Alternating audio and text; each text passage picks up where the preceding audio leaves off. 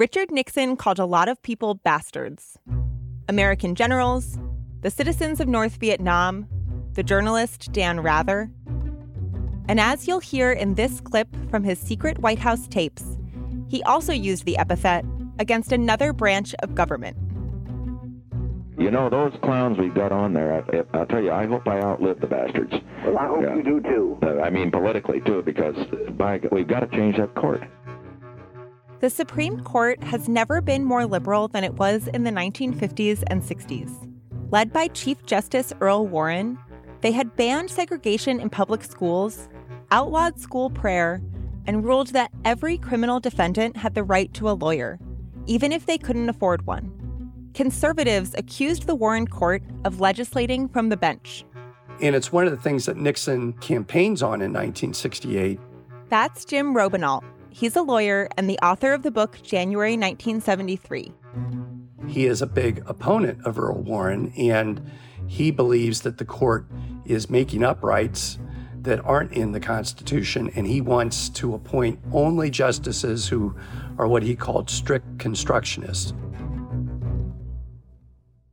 Nixon got his chance to change the court right away. Two seats opened up in his first year in office. His first nominee was from Minnesota. Warren Burger sailed through the Senate and became the new Chief Justice, replacing Nixon's enemy, Earl Warren. For the second seat, Nixon was determined to appoint a Southerner. It didn't go well. A judge from South Carolina got rejected because of his track record on civil rights. The president tried again a few months later, this time with a judge from Georgia. But before the hearings even started, the press uncovered that he had endorsed white supremacy. The Senate today dealt President Nixon another embarrassing defeat, rejecting his second Supreme Court nominee for a seat which already has been vacant 11 months, one of the longest periods in Supreme Court history. A president hadn't botched a Supreme Court nomination this spectacularly since the 1800s. Nixon was determined not to fail again. This time, he got an assist from his new Chief Justice. Warren Burger called him and said, I think you ought to think about my friend, Harry Blackmun. Harry Blackmun was a 61 year old federal appeals court judge. He was also Burger's childhood friend from Minnesota. The two had remained close. Blackmun had even been the best man at Burger's wedding. So Burger suggests Blackmun, and the next day, the very next day, there is Harry Blackmun meeting with Richard Nixon. Blackmun had been delighted when his friend was named Chief Justice. He'd even sent Burger some suggestions on how to change things up at the court, but he'd never imagined any of this for himself. Blackmun was a former math major. He was known for being deliberate in his thinking and his speech. We've all known the loud talker, the one who preempts the class discussion, one who seems to pull ahead now, early, but who recedes into silence or oblivion when the time for real decision arises. On his flight to meet with Nixon, he made a list of pros and cons for accepting the nomination. He could only come up with cons. My lifelong friendship with the Chief Justice, my taking too long on opinions, my lack of acquaintanceship with Washington power. But Blackmun didn't have much time to second guess himself. In DC, he got vetted right away. One official asked if his three daughters, all in their 20s, were hippies.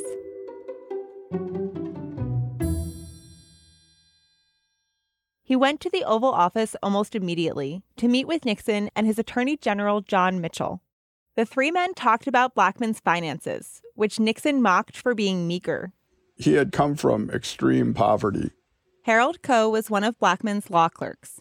So he was the kind of person who knew exactly how much change was in his pocket. Nixon also warned Blackmun that people in Washington would try to influence him and that he would need to resist that. And then, very quickly, the meeting was over. Nixon spends a half an hour with him and decides, okay, this is going to be the guy.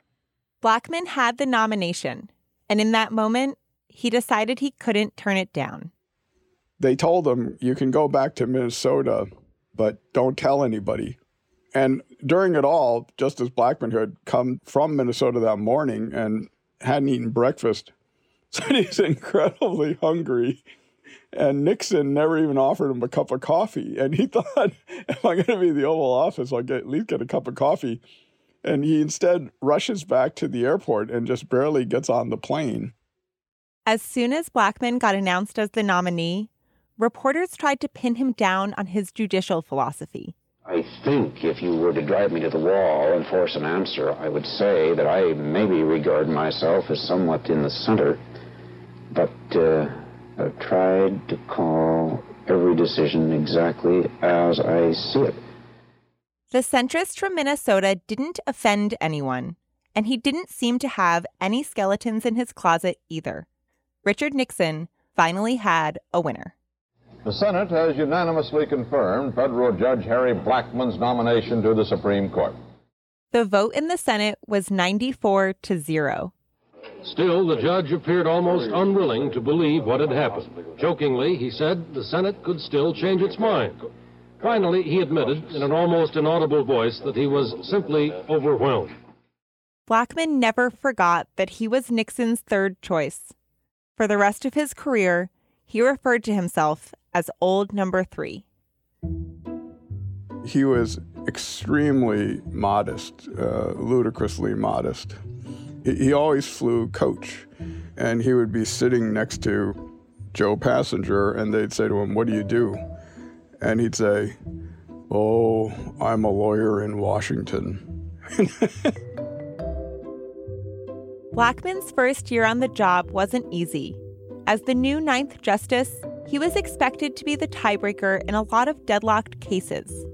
He hated the pressure. He wrote to his friend, the Chief Justice, It is somewhat shattering to start this way. Blackmun faced one of his first big tests in June 1971. Sooner or later, we can expect this issue to come before the Supreme Court, and the question there will be the role of the press in a democracy the court had to rule quickly on whether the New York Times could publish the Pentagon Papers, the Defense Department's secret report on the Vietnam War. The justices decided in favor of the Times and against the White House.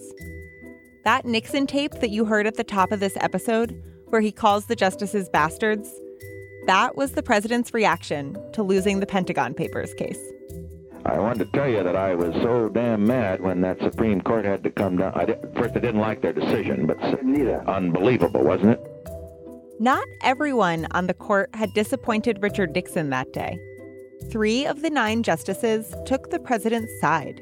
Two of them were his own nominees Warren Burger and Harry Blackmun.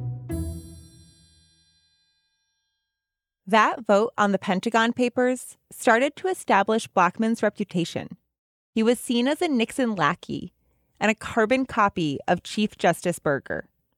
They were called the Minnesota Twins. And I think that way to come to the court, the justice resented a little bit. That's another of Blackmun's clerks, George Frampton. He didn't feel he was there to help his old friend. He felt he was there, you know, as his own man. Blackmun hated being seen as a political operator. He wanted a chance to establish himself as an independent thinker, separate from the Chief Justice and the President.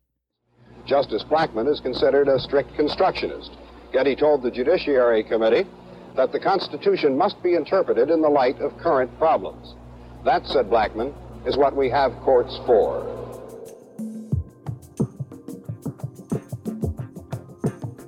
A few months after the Pentagon Papers decision, two lawsuits about abortion came before the court.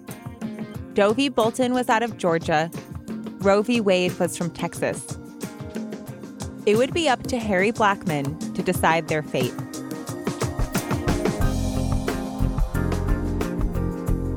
This is Slow Burn.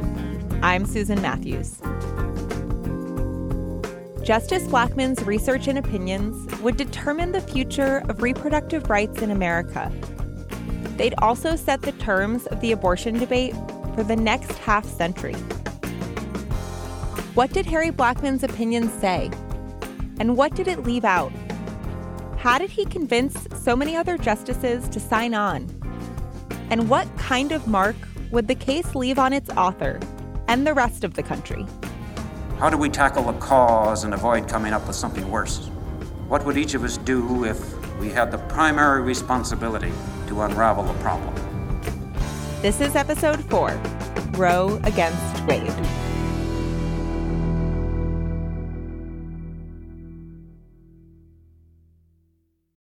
The rest of this episode is available exclusively to Slate Plus subscribers. Subscribe now by clicking try free at the top of the Slow Burn show page on Apple Podcasts. Or visit slate.com slash slow burn plus to get access wherever you listen. By subscribing to Slate Plus, not only will you unlock the entire season of Slow Burn Roe v. Wade, but you'll also get full access to all your favorite Slate podcasts, all ad free.